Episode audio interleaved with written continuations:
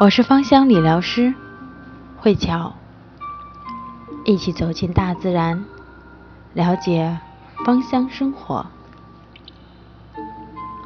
今晚和大家聊一聊，孕妇用了精油怎么办？该注意什么？相信大家对精油已经不陌生了，这是很多女性朋友都在使用的一种保健产品。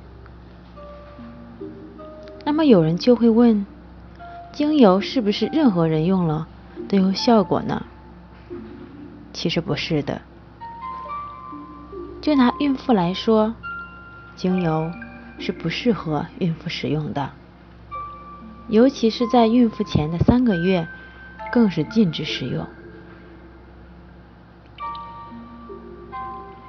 精油疗法越来越为都市丽人的喜爱，但许多的精油在使用的过程当中都标示孕妇禁用，因为精油的纯度极高，对于代谢系统和吸收系统敏感的孕妇与胎儿。会有伤害的危险，所以孕妇一定要禁用。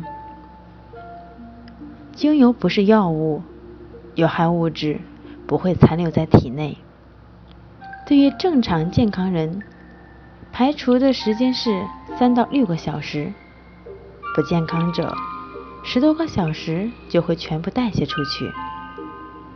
有些精油具有调经的功能。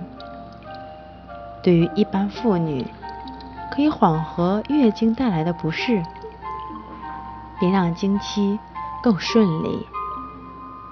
但是如果孕妇使用，就有引发流产的危险。所以在精油当中，只有少数的几种对孕妇才说是很安全，而且用量要极其小心。孕妇不能使用的精油：洋甘菊、玫瑰、罗勒、肉桂、丁香、薄荷、雪松、没药、丝柏、薰衣草、鼠尾草、迷迭香、牛膝草、茉莉、杜松、樟树、马玉兰等。都是不可以使用的。那孕妇一般可以使用的精油有：橙花、橘子、红橘、柠檬、天竺葵、茉莉、茶树、葡萄柚。目前市面上的精油也特别针对孕妇进行这样的一个调理后的精油。再去购买的时候，可以咨询相关的人员。精油的分子非常的微小，很容易经过皮肤渗入到体内，所以孕妇以及在哺乳期间，并不适合用精油做按摩。即使是做芳香的熏香。最好也不要。